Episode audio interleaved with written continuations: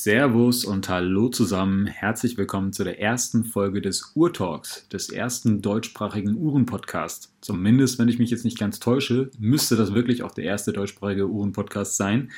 Ähm, mein Name ist Christian, aka Mr. Nicewatch und hier an meiner Seite habe ich noch drei wunderbare Co-Moderatoren mitgebracht, die mit mir heute durch diese Folge führen werden, aber die auch mit mir zukünftig äh, hoffentlich noch viele weitere Folgen aufnehmen werden.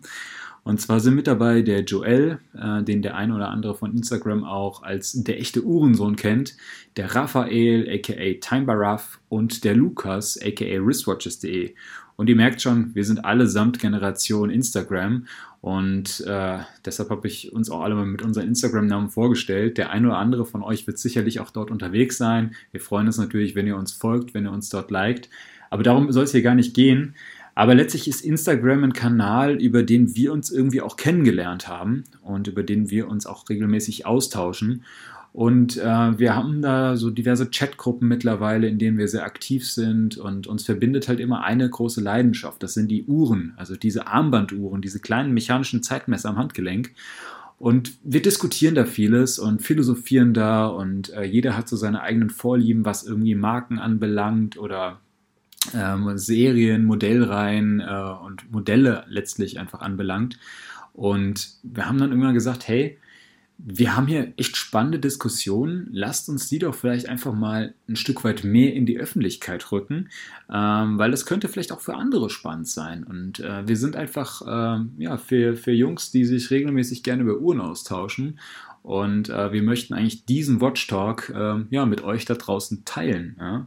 Wenn es euch nicht interessiert, dann könnt ihr jetzt wegschalten. Wenn es euch interessiert, dann bleibt gerne dran. Wir freuen uns. Und ich persönlich bin einfach ein sehr großer Freund von Podcasts. Ich höre sehr viele Podcasts, äh, gerade weil ich auch viel beruflich unterwegs bin und äh, das immer ganz cool ist, was so im, im, Ohr zu haben. Man kann das immer so nebenbei machen. Und gerade so im englischsprachigen Raum gibt es einfach äh, tatsächlich sehr viele Podcasts, die sich mit dem Thema Uhren befassen. Irgendwie Houdinki oder ähm, Scottish Watches zum Beispiel, äh, The Grey NATO, gibt es ohne Ende Podcast. Aber so im deutschen Raum, da fehlt einfach noch einer und ähm, da hat sich noch keiner diesem Thema angenommen. Da haben wir gesagt, hey, dann lasst uns doch vielleicht einfach die Ersten sein und lasst uns doch den ersten deutschen Uhren-Podcast machen und mal so die Gespräche, die wir regelmäßig führen, hier aufnehmen. Und ja, so haben wir uns jetzt zusammengetan. Äh, wir sitzen heute nicht physisch zusammen, sondern wir sind äh, dadurch, dass wir alle ähm, an verschiedenen Ecken und Enden in Deutschland oder der Raphael sogar in Südtirol äh, leben, äh, sind wir hier nur remote zusammengeschaltet, aber ähm, trotzdem haben wir Bock, uns hier auszutauschen und haben vor, das Format jetzt äh, ja, die nächsten Wochen und Monate einfach wirklich regelmäßig aufzunehmen, vielleicht in unterschiedlichen Besetzungen. Wir werden wahrscheinlich nicht immer alle vier zusammen sein, aber ähm, ja, mal irgendwie zu zweit, zu dritt oder manchmal halt auch wirklich wir alle zusammen. So Jungs, jetzt würde ich sagen, seid ihr bereit? Habt ihr Bock? Definitiv. Auf jeden Fall. Absolut.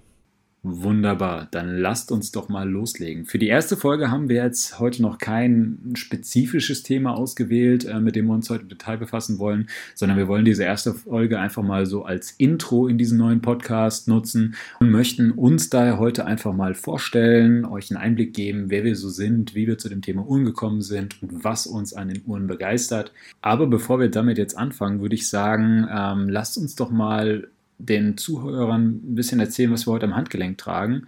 Und es würde mich nämlich auch interessieren. Und vielleicht machen wir jetzt einfach mal Reihe um so einen Audio-Wrist-Check. Ich würde sagen, ähm, Lukas, fang du doch einfach mal an. Was trägst du heute am Handgelenk? Ich trage heute einen ganz bekannten Klassiker. Nein, es ist kein Stahlsportmodell, sondern die Seiko SKX an einem NATO-Armband. Absoluter Klassiker, sehr cool. Okay, wie sieht es bei dir aus, Raf? Was trägst du heute? Ja, ich habe heute meine Zenith Sporto aus den 50er Jahren am Arm. Echt ein ziemlich cooles Style, auch in Oversized mit 38 mm, goldigen Indizes auf dem Ziffernblatt und im Großen und Ganzen echt eine wunderschöne Uhr. Du bist ja auch echt so der Vintage-Mensch, ne? Wahrscheinlich wird es später noch ein bisschen was zu erzählen, ähm, weil ich wurde gerade hellhörig. Oversized 38 mm ist ja so nach heutigen Maßstäben gar nicht mehr Oversized. Genau. Ja, die würde dir auf jeden Fall aufstehen. Ja, cool. Und du, Joel, was hast du heute am Handgelenk?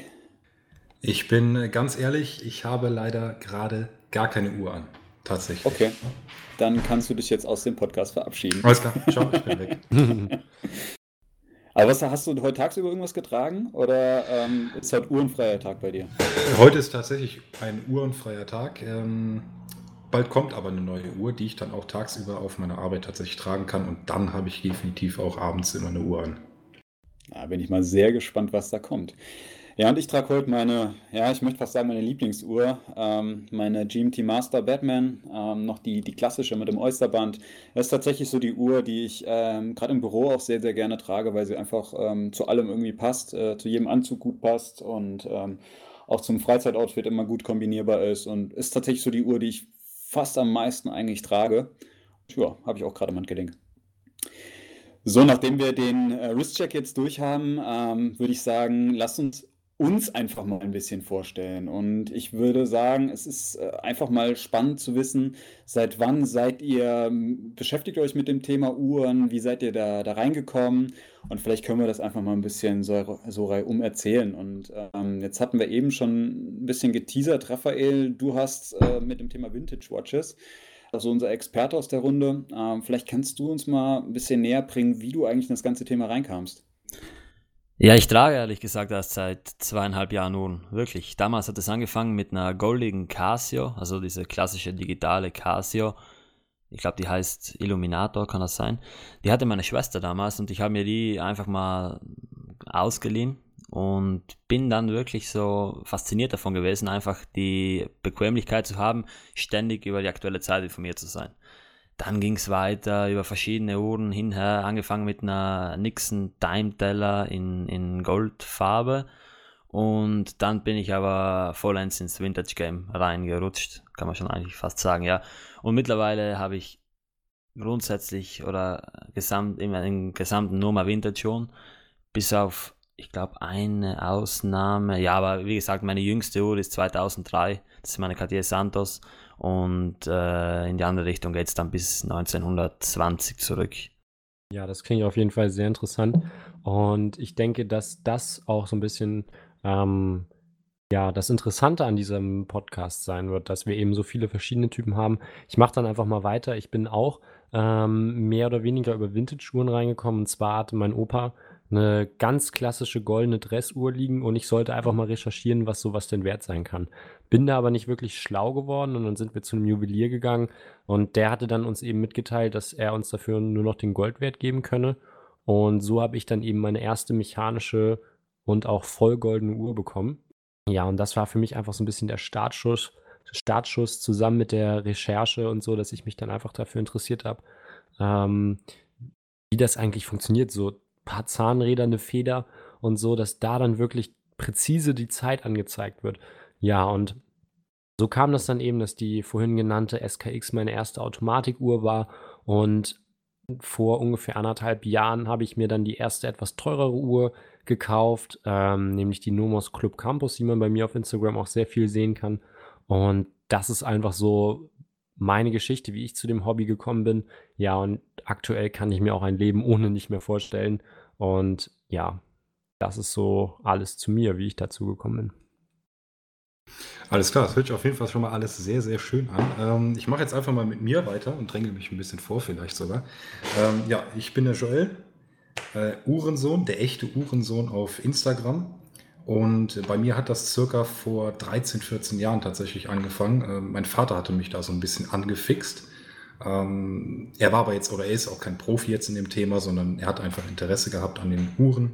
Und da hat er mir das irgendwie so ein bisschen weitergegeben. Und ja, deswegen bin ich jetzt schon seit 12, ja, 12 13 Jahren ungefähr dabei. Interessiere mich auf jeden Fall dafür und äh, merke aber, dass ich noch sehr viel zu lernen habe. Und ja, so geht es halt immer weiter. Ne? So hat es bei mir angefangen. Das heißt, du hast das Uhrenthema so ein bisschen auch schon von deinem, von deinem Vater übernommen, richtig? Ja, auf jeden Fall. Also es ging wirklich früh los halt. Ähm, mein Vater ist allerdings wirklich auf diesem Thema Automatik, ich sag mal so, hängen geblieben. Also für ihn gibt es nur Automatik und nur mechanisches Werk. Bei mir hat sich das so ein bisschen erweitert quasi. Also ich habe jetzt heutzutage nichts mehr gegen Quarz oder sowas in der Richtung. Äh, muss ich ganz ehrlich sagen, da war ich früher noch ein bisschen dagegen, aber das hat sich halt jetzt über die Zeit auch geändert und man lernt natürlich auch und äh, naja, eine Quarzu kann auch für einige Sachen gut sein, deswegen bin ich jetzt für alles offen. Ja, genau, du hast es ja eben schon angesprochen. Quarzuhren können auch gut sein. Es kommt halt immer drauf an, was man damit vorhat. Also ich habe zum Beispiel eben auch eine Casio und eine G-Shock in der Sammlung. Und wenn es dann wirklich mal wirklich hart wird, also man Mountainbike fährt oder Holz hackt oder sonst was macht, dann ist eine Quarzuhr einfach die beste Möglichkeit. So, da möchte ich jetzt keine mechanische Uhr mitnehmen äh, oder beitragen, weil ähm, wirklich gut ist das für die einfach nicht. Genau, das denke ich mir auch. Und deswegen habe ich mir tatsächlich jetzt für meine Arbeit, weil ich bin da halt auch mal hört sich jetzt vielleicht komisch an, auf den Knien, ja, aber dann, man muss halt mal ein Regal Was arbeitest du? Was? Was arbeitest du? jetzt wissen wir, wie du deine Uhren verdienst. Äh, Im Einzelhandel, ja, und muss halt auch mal auf die Knie ans Regal, Regale einräumen, äh, umräumen, leerräumen, wie auch immer. Das heißt, äh, die Uhr, die ich auf der Arbeit tragen sollte, die muss halt einiges aushalten. Mir ist persönlich eine mechanische Uhr einfach viel zu schade dafür. Und deswegen habe ich mir jetzt halt auch vor kurzem eine Quarzuhr bestellt und äh, die habe ich jetzt auch in ja, zwei Wochen ungefähr. Und dann habe ich halt, wie gesagt, auch endlich eine Uhr auf der Arbeit. Aber wie gesagt, das ist das Gute. Quarzuhren können halt auch für etwas gut sein. Auch ja. wenn sich das ein bisschen komisch anhört. Joel, jetzt aber sei doch mal ehrlich, du hast jetzt eine Daniel Wellington bestellt oder was hast du dir jetzt geholt? nee, nee, die Dieseluhren passen doch schon besser. Diesel ja, eigentlich schon mit Joel. 50 mm so. Nee, ich habe mir tatsächlich eine Formula One oder Formula One von äh, Tag Heuer bestellt an einem Kautschukband und äh, habe die gestern tatsächlich auch schon gesehen und bin echt begeistert. Und äh, ich freue mich einfach auf die Uhr, obwohl Quarz. Tatsächlich. Ja, das bin ich mal gespannt. Muss man da auf jeden Fall Bilder zeigen, wenn du sie hast. Also die werden ja, kommen, auch auf Instagram. Ja, das ist dann sicherlich eine sehr coole Arbeitsuhr. Ähm, was mich jetzt nochmal interessieren würde, ähm, bevor ich vielleicht, vielleicht zu mir noch ein bisschen was erzähle, ähm, war, also Joel, du hast gesagt, Uhren war schon so ein Thema von deinem Vater. Wie sieht es bei den anderen beiden aus? Waren Uhren ein großes Thema in eurer Familie irgendwie? Also, wurde da richtig gesammelt oder war das eher so, man hatte halt eine Uhr und hat die dann vielleicht auch weitergegeben, aber es war jetzt nicht so keine, keine Sammler, keine, keine ganz große Leidenschaft? Ja, also bei mir ist das so ein, so ein Mittelding. Armbanduhren definitiv nicht. Also mein Vater hat immer mal eine Armbanduhr getragen. Das waren dann aber auch eher günstige, weil er die eben auch bei der Arbeit recht schnell kaputt gemacht hat, weil er da nicht wirklich vorsichtig mit war. Also der hatte mal eine Fossiluhr oder mal eine Swatch oder sowas. Aber wo ich tatsächlich schon recht früh damit in Kontakt gekommen bin, war bei meiner Oma, beziehungsweise ist immer noch bei meiner Oma, weil die recht viel ähm, so antike Uhren sammelt. Also die hat gefühlt in jedem Zimmer im Haus ähm, eine Wanduhr hängen und hat dort auch im Flur eine, eine schöne große Standuhr stehen und ähm, ja, das ist so ihre kleine Leidenschaft. Sie beschäftigt sich da nicht möglich, wirklich mit, aber ähm, sammelt die einfach gerne. Und so bin ich eben schon früh mit dem Ticken und diesen mechanischen Geräuschen und eben auch diesem Aufziehen von so ähm, alten Uhren in Verbindung gekommen. Und ja, ich, ich denke mal, dass das auch sein Übriges getan hat, dass ich da einfach so ein bisschen fasziniert von war, wie das dann eben so tickt und seine Geräusche macht und wie das funktioniert. So war das bei mir. Mochtest du das dann Kind schon? Also fandest du das dann cool, wenn du das so mitgekriegt hast, so dieses Mechanische und das Ticken und das Aufziehen? Also hat dich das fasziniert schon als Kind was oder kam mich, das dann später Was erst? mich richtig fas fasziniert hat, war ähm, die große Standuhr, weil die hat wirklich ja so, so Gewichte, die eben nach oben gezogen werden müssen. Und das ist für eine mechanische Uhr schon echt rabiat, würde ich schon fast sagen, weil die hängt halt an recht massiven Messingketten, diese Gewichte, und die müssen wirklich mit Kraft nach oben gezogen werden. Und dann so diese, diese Kombination, ich weiß nicht, ob ich das damals als Kind schon so begriffen habe, aber diese Kombination aus erstmal Kraft, die man reinsteckt und dann etwas so Feinem, was dann da rauskommt, weil der Zeiger bewegt sich ja eben nur sehr, sehr langsam fort und das ist eben so etwas, was mich da fasziniert hat. Klar, die haben mich auch mal gestört, wenn man dann schlafen wollte ähm, und dann auf einmal die Uhr im Wohnzimmer um, um 12 mit ihrem Westminster-Gong losgelegt hat. Das war vielleicht nicht ganz so toll, aber alles im Allen ist das immer faszinierend und jedes Mal, wenn ich bei meiner Oma bin, freue ich mich da wirklich dann auf diese Uhren und die dann auch zu sehen. Das heißt, du hast diese Uhrenleidenschaft schon eigentlich sehr früh so als Kind auch mitbekommen. Also auch wenn ja. es vielleicht andere Uhren waren, Standuhren, ja. ja. Jetzt heute sind die Uhren ein bisschen kleiner, aber genau. so diese Leidenschaft, die war schon früh da, ja. Ja, definitiv. Und Raffi, war das bei dir? Gab es da viele in der Familie irgendwie, die sich mit Uhren beschäftigt haben? Also war das ein großes Thema für euch? Früher? Leider absolut nicht. Also natürlich, meine Eltern tragen beide Uhren. Die tragen beide Quarzuhren, normale, ich würde sie jetzt mal Sportuhren nennen. Also nichts Teures, nichts Besonderes. Rolex-Sportuhren. Ähm, ja, es ist, es ist jetzt nicht gerade die Rolex. Es ist eher die Patek. Nee, Spaß. ähm, es, sind, es sind optisch ganz coole Uhren, aber ist halt eine Quarzo von, die Marke heißt Sector. Das ist eine in Italien ziemlich, ziemlich, ziemlich erfolgreiche Marke. Und ähm, mechanische Uhren, es gab eine einzige mechanische Uhr in unserem Haus. Und das war eine ganz kleine ähm, Weckeruhr, die, die sah nur aus wie ein Wecker, das war jetzt kein richtiger Wecker. Und die hat, hatte ich früher immer aufgezogen, als ich das noch nicht wusste, was das jetzt ist, so eine mechanische Uhr.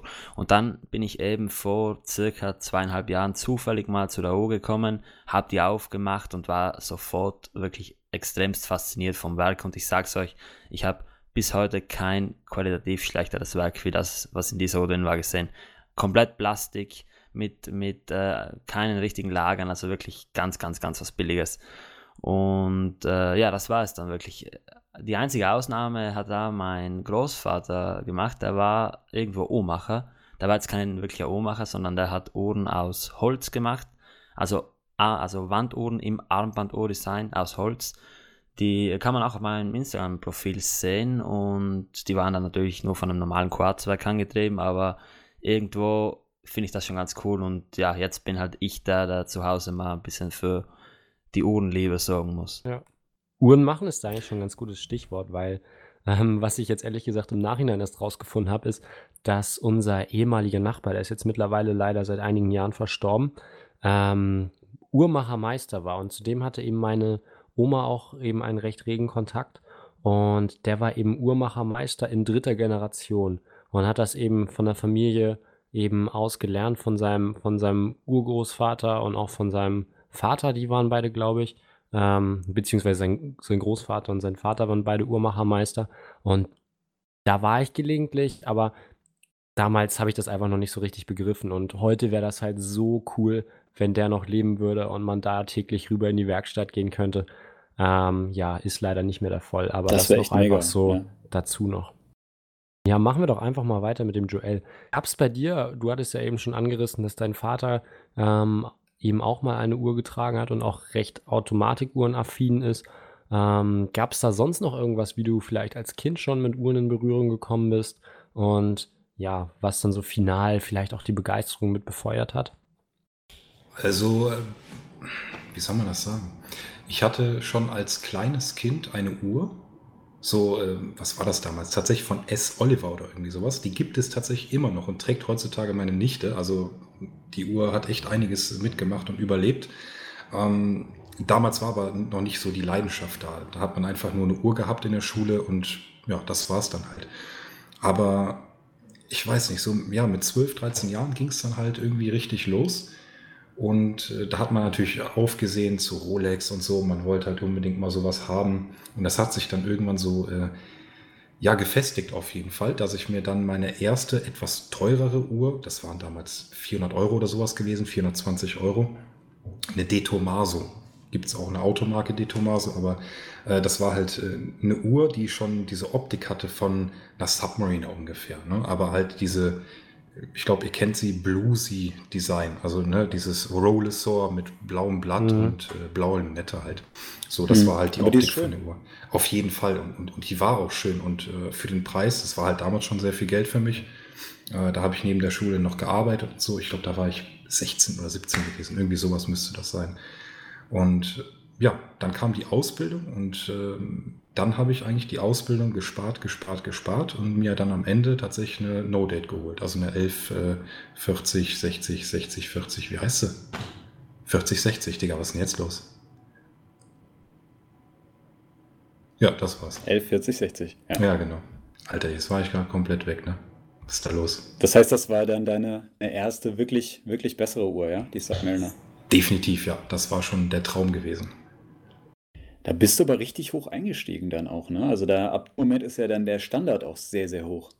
Ja, und das merke ich halt jetzt tatsächlich, weil ähm, man könnte schon fast meinen, jetzt geht es eigentlich eher bergab von, äh, von dem Statement her.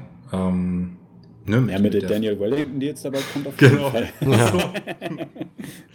ähm, nee, auch tatsächlich so mit der Tag Heuer jetzt und, und äh, mit der Maurice Lacroix und so.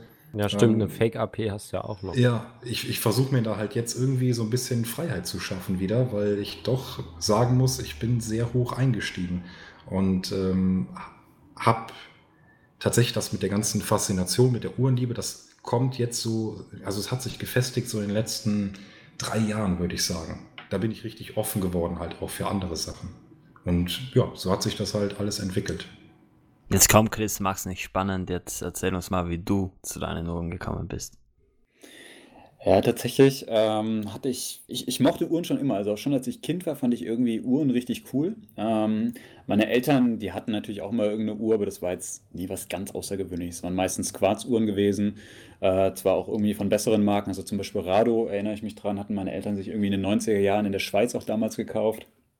Aber halt mit einem, mit einem Quarzwerk. Aber es war schon ganz beeindruckend, weil die so diese Keramikelemente und sowas schon hatten. Ja, das war, war schon ganz cool gewesen.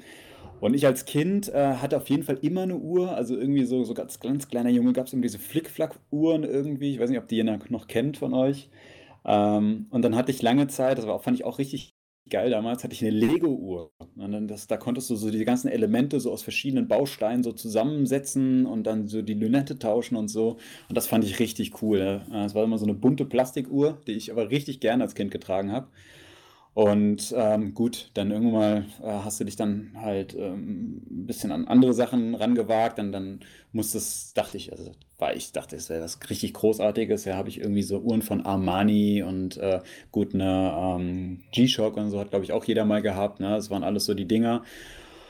Ähm, aber ich habe da jetzt irgendwie nie, nie viel Geld ausgegeben. Ne? Und für mich waren irgendwie so, wenn du 100 Euro oder 200 Euro für eine Uhr ausgegeben hast, das war schon richtig viel. Also auch selbst als ich dann 18, 19, 20 war, da, da war das so das Maximum. Und dann irgendwann mal, dann hatte ich angefangen zu arbeiten und dann dachte ich mir so, hey, ähm, lief auch so ganz gut und nach so einem ersten Jahr auch so beruflich ganz gut vorangekommen und wurde befördert und wurde Teamleiter. Und da dachte ich so, okay, jetzt wird es Zeit für eine bessere Uhr. Jetzt, jetzt muss mal was ordentliches ans Handgelenk kommen. Dachte, jetzt hole ich mir meine erste bessere Uhr. Und das Einzige, was ich halt tatsächlich kannte, an, aus, aus meiner Sicht aus, aus, an, an guten Uhrenmarken, ähm, waren letztlich drei. Das war Rolex, das war Breitling und das war Omega. Und dann habe ich gedacht, gut, holst du dir eine Rolex. Und ich hatte so ein bisschen, bisschen Geld zur Seite gelegt, halt, ne, ein bisschen gespart. Und ich hatte aber gar kein Gefühl für die Preise. Ich wusste es nicht, ich kannte mich nicht aus. Ja? Und ich hatte immer nur so Referenzwert zu so diese Armani-Uhren, die du irgendwie für 200 Euro gekauft hast. Und dachte ich so, naja, hm. machst das Fünffache, 1000 Euro, holst du dir eine Rolex. Und dann habe ich gedacht, gut, aber ich will ein bisschen sparen und ich bin immer schon so ein Schnäppchenjäger gewesen. Und dann hatte ich so gedacht, ähm, ah, ich gehe geh auf Ebay und schaue einfach nach einer Rolex und für 1000 Euro wirst du schon was richtig Gutes kriegen. Ja, dann habe ich mal eingegeben Rolex und äh, hatte auch so Sub Submariner, glaube ich, mal eingegeben, weil das Modell hatte ich irgendwie schon mal gesehen. Und dann bin ich aus allen Wolken gefallen. Ne? Und ich meine, damals waren die Preise nicht so krass wie heute, aber auch da haben die Uhren halt schon 4.000, 5.000 Euro gekostet. Da dachte ich, oh mein Gott, also wie kann man so viel Geld für eine Uhr ausgeben? Also ich alle Leute, Hättest die das mal zugeschlagen. bescheuert. Hätte, hätte ich mal, heute sage hätte ich damals mal zugeschlagen. Und dann hatte ich gesagt, nee, also, also Rolex kommt mir nicht ins Haus. Viel zu teuer, total bescheuert, wer so viel Geld für eine Uhr ausgibt. Ne? Das war unvorstellbar für mich. Ne? Und dann habe ich gedacht, gut, dann mhm. na, hakst du Rolex ab, nächste Marke, gucke ich Breitling. Ne?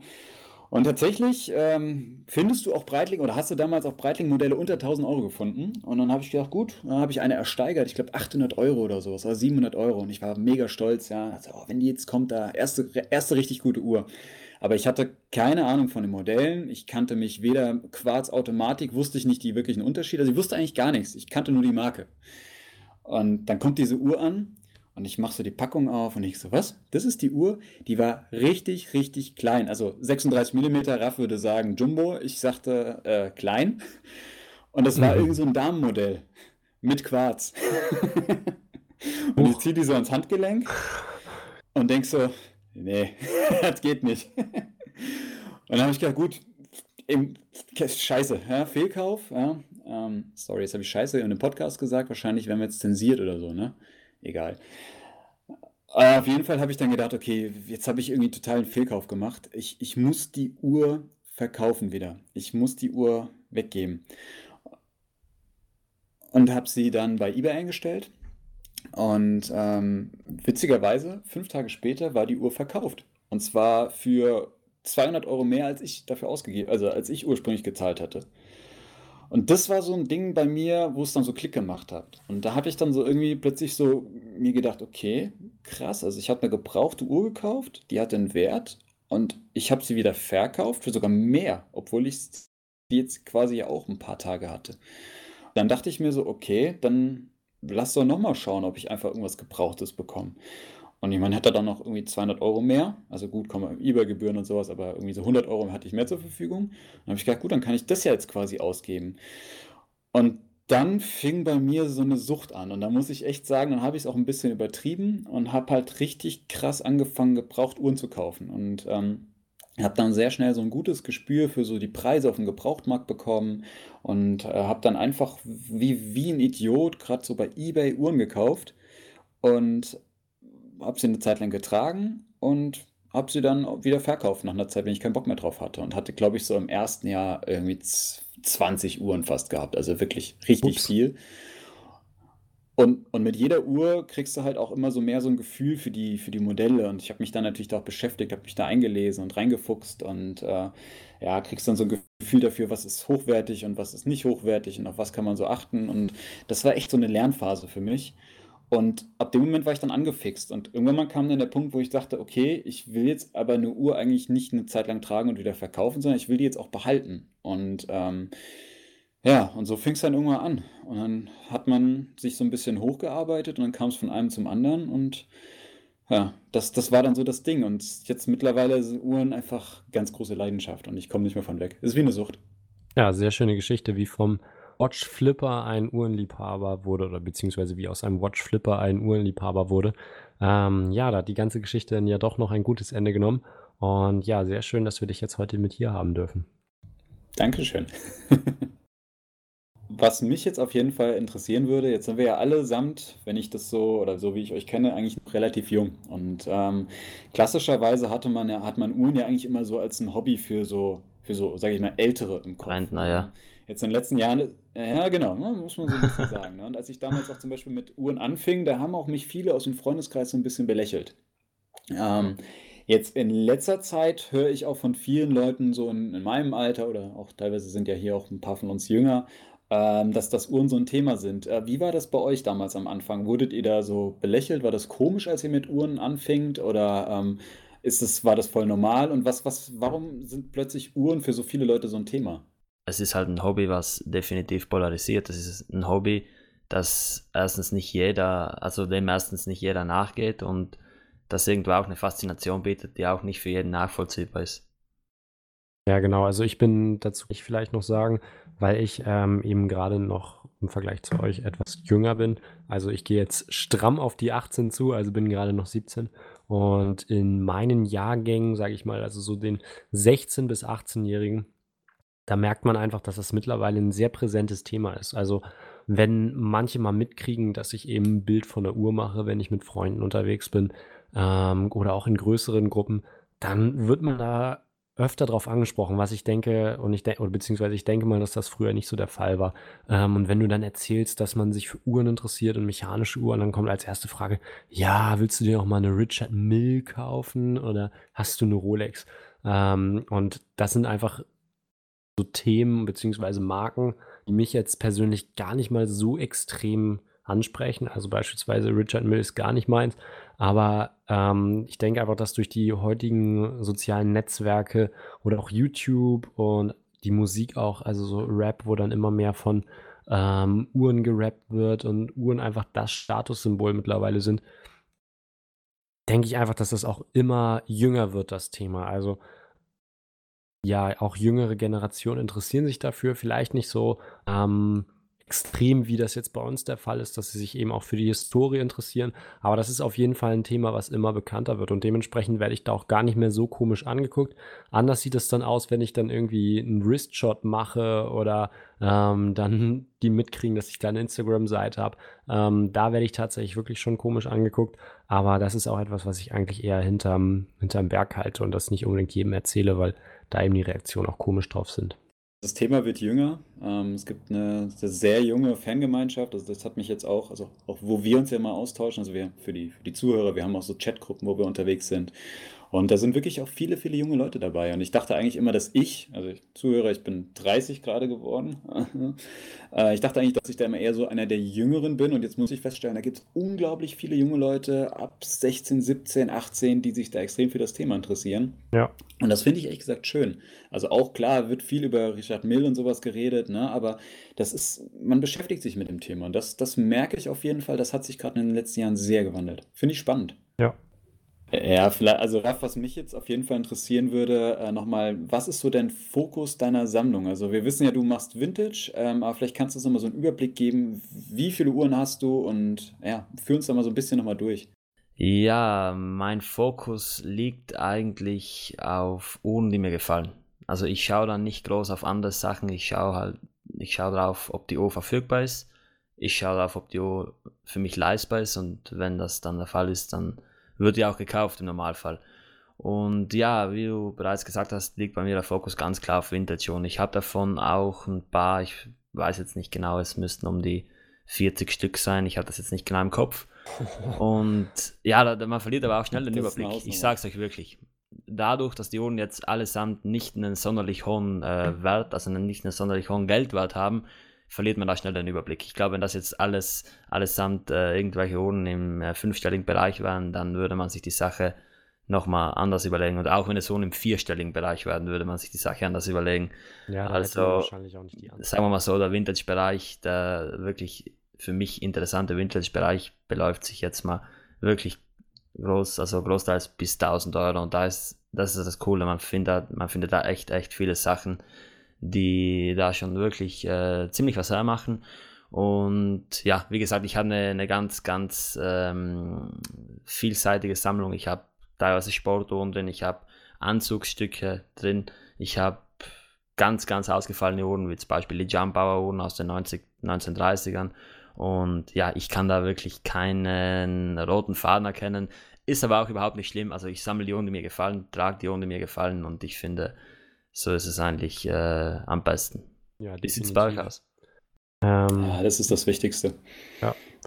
Roter Faden ist bei mir eigentlich auch ein Stichwort. Also ich bin mittlerweile so, dass ich sehr wenige Uhren in der Sammlung habe und dass alle eben auch etwas Besonderes sind, beziehungsweise dass ich ähm, die eben auch zu besonderen Anlässen trage. Also beispielsweise habe ich eben, wie ich vorhin ja schon erzählt habe, angefangen mit einer gelb-goldenen Dressuhr äh, von meinem Großvater. Dazu habe ich dann irgendwann noch eine, ähm, allerdings nur vergoldete Dressuhr von meinem Opa bekommen, die sogar von meinem Urgroßvater schon getragen wurde.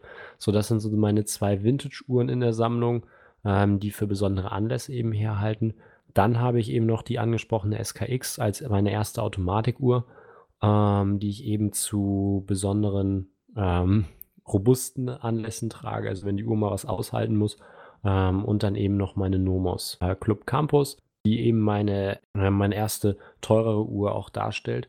Und ja, mittlerweile bin ich so weit, dass ich eben meine Uhren hauptsächlich zu besonderen Anlässen kaufen möchte, ähm, damit man eben da auch so eine gew- gewisse Geschichte und Emotionen mit verbindet. Also beispielsweise habe ich mir jetzt ähm, eine Uhr bestellt zum 18. Geburtstag in zwei Monaten und ich hoffe mal, dass das alles glatt geht und dann werde ich euch auf jeden Fall auch berichten, was für eine das ist. Und das sind einfach so die beiden, ähm, das sind so die zwei Ideen, die ich habe. Also einmal dann eben Vintage-Uhren, die in der Familie auch schon waren, dann eben Uhren zu besonderen Anlässen, mit denen man eben auch was verbindet. Also ich bin keiner, der jetzt regelmäßig Uhren kauft.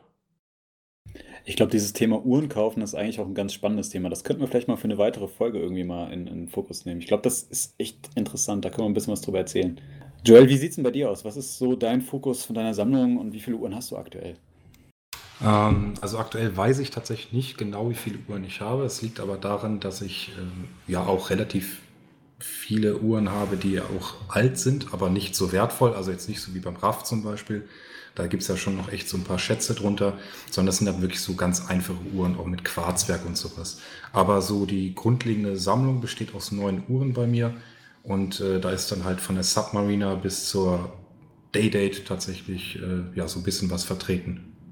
Und ähm, es ist kein richtiger roter Faden bei mir. Also ich habe Interesse oder ich kaufe mir Uhren, wenn ich etwas spüre, wenn ich, ähm, wie soll man das sagen? Das muss eine bestimmte Uhr sein. Beispielsweise mit der Submariner, die ist bei mir halt, wenn, dann immer ohne Datum, weil das für mich auch der Ursprung ist von der Submariner. Und deswegen habe ich dann halt die, äh, ja, ohne Datum. Okay, das heißt also kein roter Faden, sondern du kaufst das, was du so, was dir zusagt, was du, was du so spürst, sage ich mal. Genau, das ist tatsächlich ein Gefühl. Es gibt halt äh, Uhren auch, die ja eine bestimmte Geschichte haben und die ich dann auch einfach in meiner Sammlung haben möchte. Da, sind auch Stücke drunter, die ich aktuell gar nicht trage. Einfach nur aus dem Grund, weil ich die ja schon mal gesichert haben möchte für mich quasi. Das ist so, ja, das ist so mein roter Faden. Also es gibt eine bestimmte Sammlung in meinem Kopf, die will ich verwirklichen. Und äh, ja, daran bin ich halt am Arbeiten momentan. Na, da musst du uns später mal vielleicht in, in einer zukünftigen Folge ein bisschen mehr noch zu erzählen, was so deine zukünftige oder was deine Traumsammlung ist. Ich glaube, auch das ist ein Thema, was man vielleicht mal aufgreifen könnte, irgendwie so Grail Watch und sowas. Ah, gespannt. Ich glaube, da haben wir einige Themen, an die wir später nochmal anknüpfen können.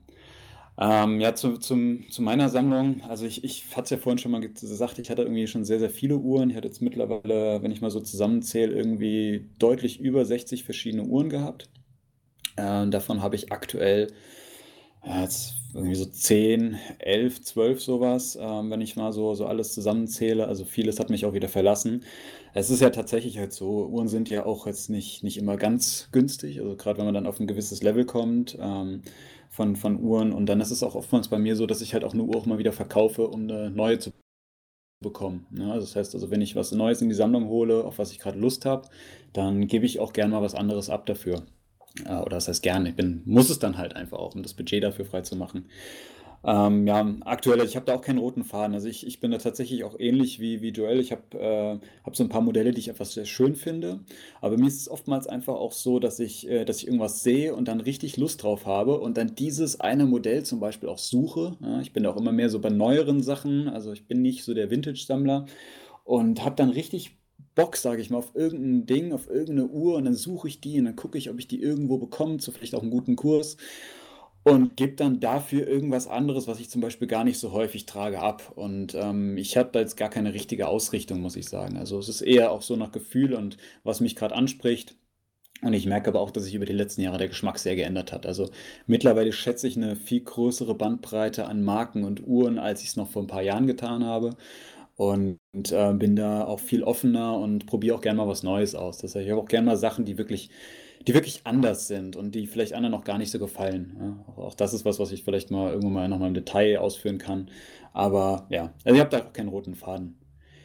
So, jetzt haben wir schon relativ lange gequatscht und äh, über uns erzählt und ja, wir wollen natürlich jetzt auch die Zuhörer nicht, nicht endlos langweilen. Ähm, ich glaube, für die nächsten Folgen haben wir auf jeden Fall jetzt schon mal ein bisschen Gesprächsstoff, den wir irgendwie nochmal vertiefen können und äh, haben noch uns ein paar Themen überlegt. Mir hat auf jeden Fall die, diese erste Folge jetzt richtig Spaß gemacht. Äh, es ist, glaube ich, eine, eine coole Runde. Und ähm, ja, ich sag mal Danke an euch Jungs. Ähm, lasst uns das weitermachen. Ich finde es ein cooles Format. Auf jeden Fall. Also von meiner Seite aus auch äh, schon mal ähm, Danke fürs Zuhören und bis zum nächsten Mal. Ich freue mich. Ja, von mir auch eben noch ein herzliches Dankeschön fürs Einschalten. Schaltet auch gerne wieder beim nächsten Mal ein und ich freue mich auf einen interaktiven Uhren-Podcast, ähm, wo wir eben auch Anregungen von euch thematisieren. Dazu könnt ihr uns gerne Feedback bzw. Anregungen, Themenvorschläge und so weiter auf unserem Instagram-Account Urtalk hinterlassen oder uns einfach direkt anschreiben. Ja, dann könnt ihr diesen Podcast einfach so ein bisschen mitgestalten und ja, wir versuchen das bestmöglich umzusetzen. Und ja, ich freue mich da auf die nächsten Folgen und bin gespannt, was sich da ergibt. Ja, auch von mir nochmal danke für die Aufmerksamkeit und in diesem Sinne freue ich mich schon auf die nächsten äh, Episoden und hoffe, dass ihr da auch wieder am Start seid und auf Wiedersehen, beziehungsweise auf Wiederhören, ist ja ein Podcast. Ciao. Ciao.